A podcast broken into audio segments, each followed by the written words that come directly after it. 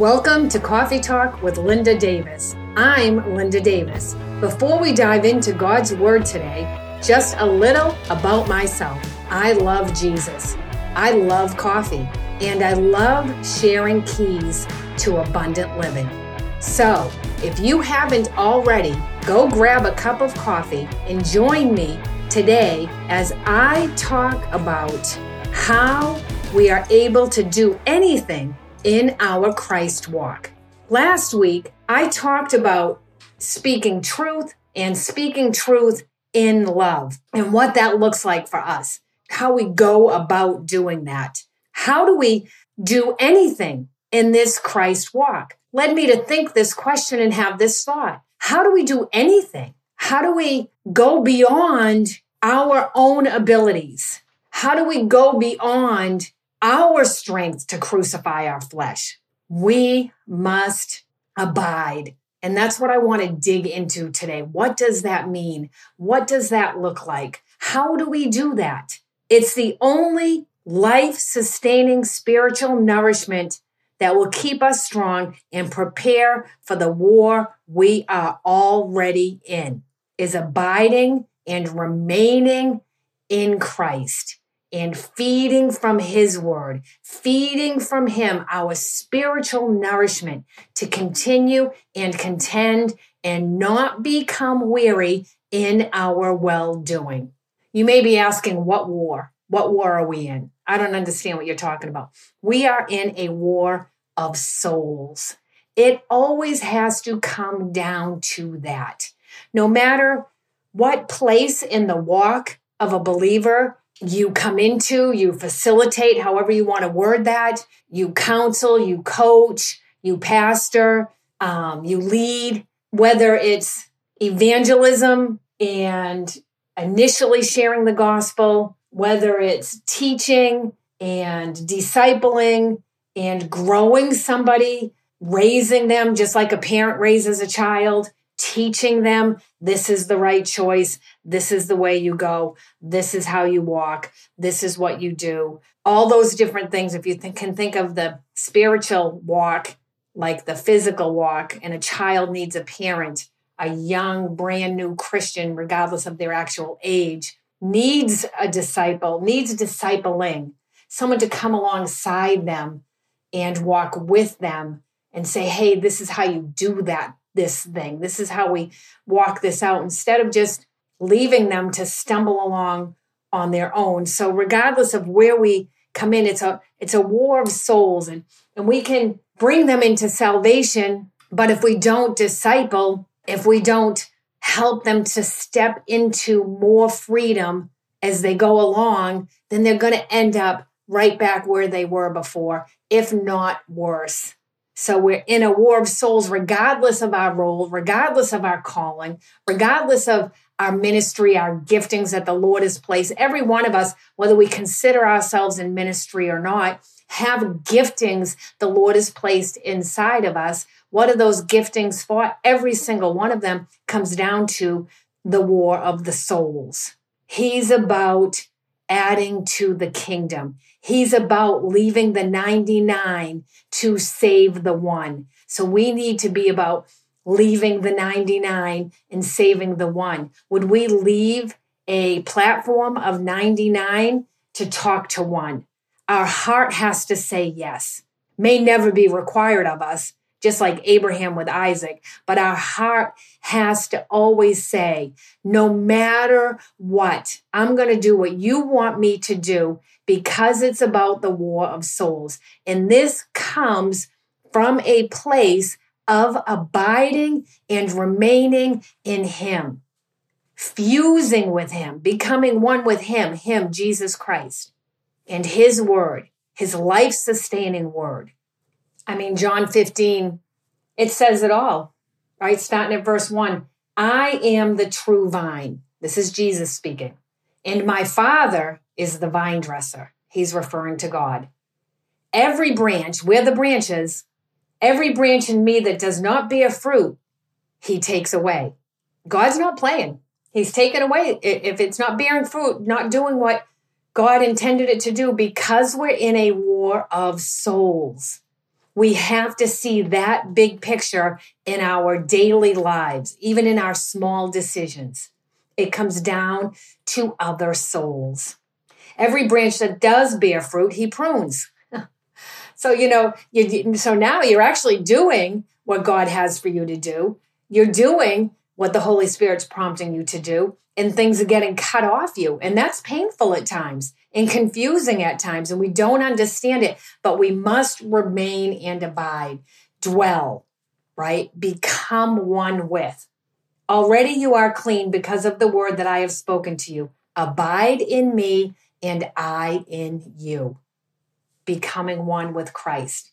Because the branch cannot bear fruit by itself unless it abides in the vine. Neither can you unless you abide in me. We will not be fruitful in the war of souls if we aren't abiding in Jesus. I kind of you know share this picture so I can look across the street at my neighbor's house and they can have I don't know, let's pick I love magnolia trees. They can have a beautiful magnolia tree in their front yard. And I look over at their front yard and I love the magnolia tree and I want one in my yard.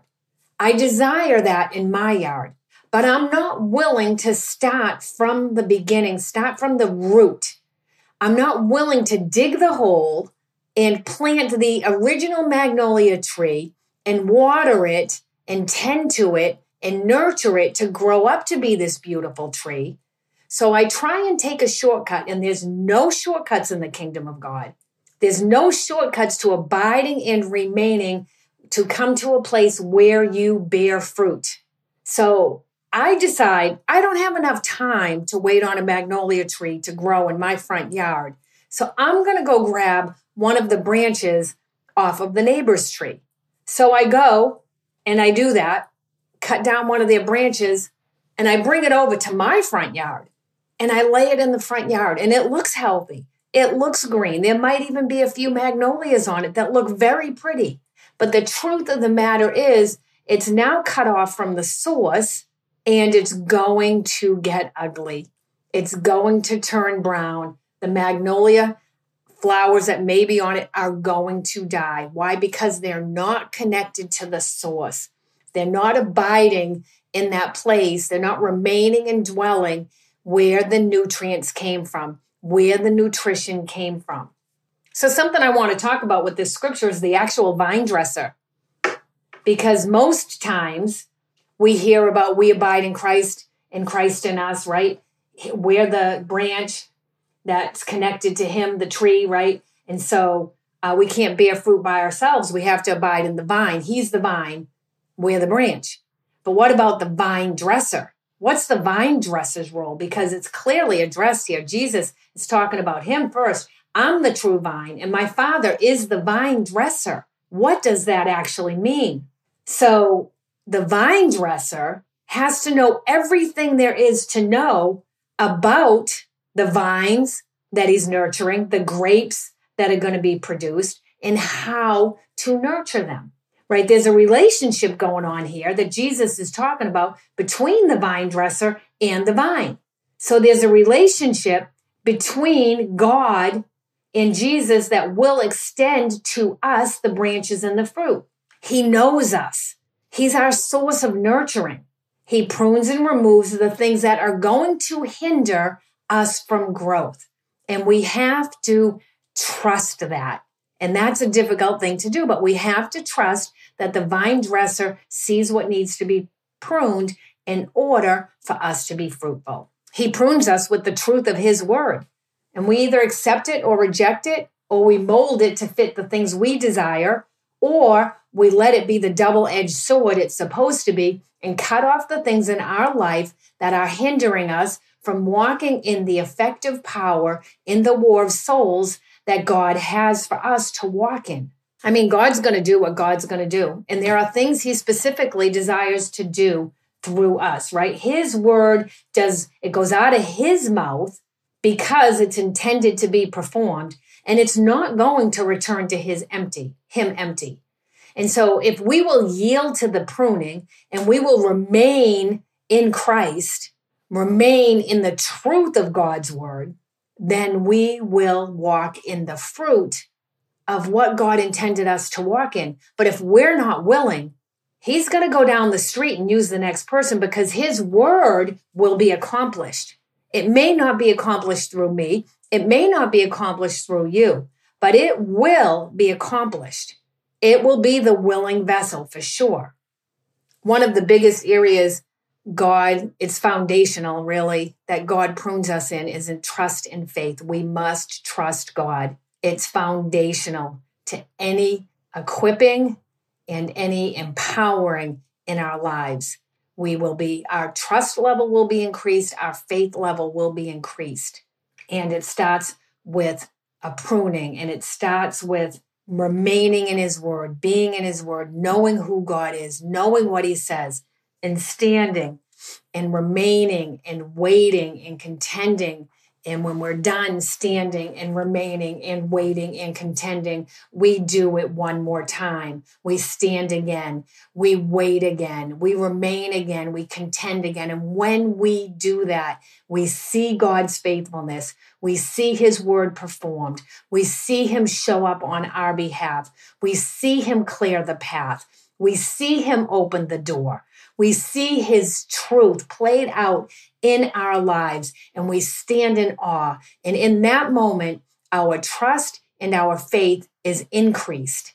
And then he brings us to a new place of having to stand and remain and contend and wait. He's always adding more weight onto the machine to build our muscles of faith, to increase our strength in him for the war of souls.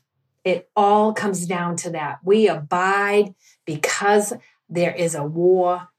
The enemy's not playing, God's not playing. If we're playing, we have to stop playing for sure. We have to say, Where am I missing it, God? I don't want to cost one soul from entering eternity in the kingdom of God. I don't want that to be on me where I lacked or where I wanted to satisfy flesh or where I became impatient or where I became uncomfortable. Show me the truth about me, Lord, so I can walk empowered by the Holy Spirit for kingdom purposes, drawing one soul in after another. Maybe somebody else is drawing them in and you're growing them in the Lord. It's all part of the same purpose, God's kingdom purposes. Our response to God's word, our response to life circumstances and how God's word applies to it is what makes us fruitful for his kingdom. When he says repent and we repent, when he says remain in me and we remain in him, when he says worship me no matter what and we worship him no matter what, when he says forgive and we forgive, when he says obey and we obey, those things make us fruitful for his kingdom because why? They renew us. They transform us into who God originally intended us to be when He formed us in our mother's wombs, who He originally intended us to be before life circumstances began to change our hearts, began, began to uh, transform our hearts into something other than what God intended. But as we do these things, as we respond to the things that God has in His Word, not man's opinion, but what God has in His Word, we become fruitful for His kingdom and we make ground in the war of souls. I thank God for His Word. I thank Him for the life sustaining uh, value, I guess, for lack of a better word, that it has brought to my to my life, my personal experience with it, the fullness of joy that it's brought into my life, regardless of circumstances. Maybe it's not a happy circumstance, but I remain anchored in that joy. Why? Because that joy is my strength. How did I get to that place? Through the Word of God, through being in the Word of God, responding to the Word of God, and activating it in my life.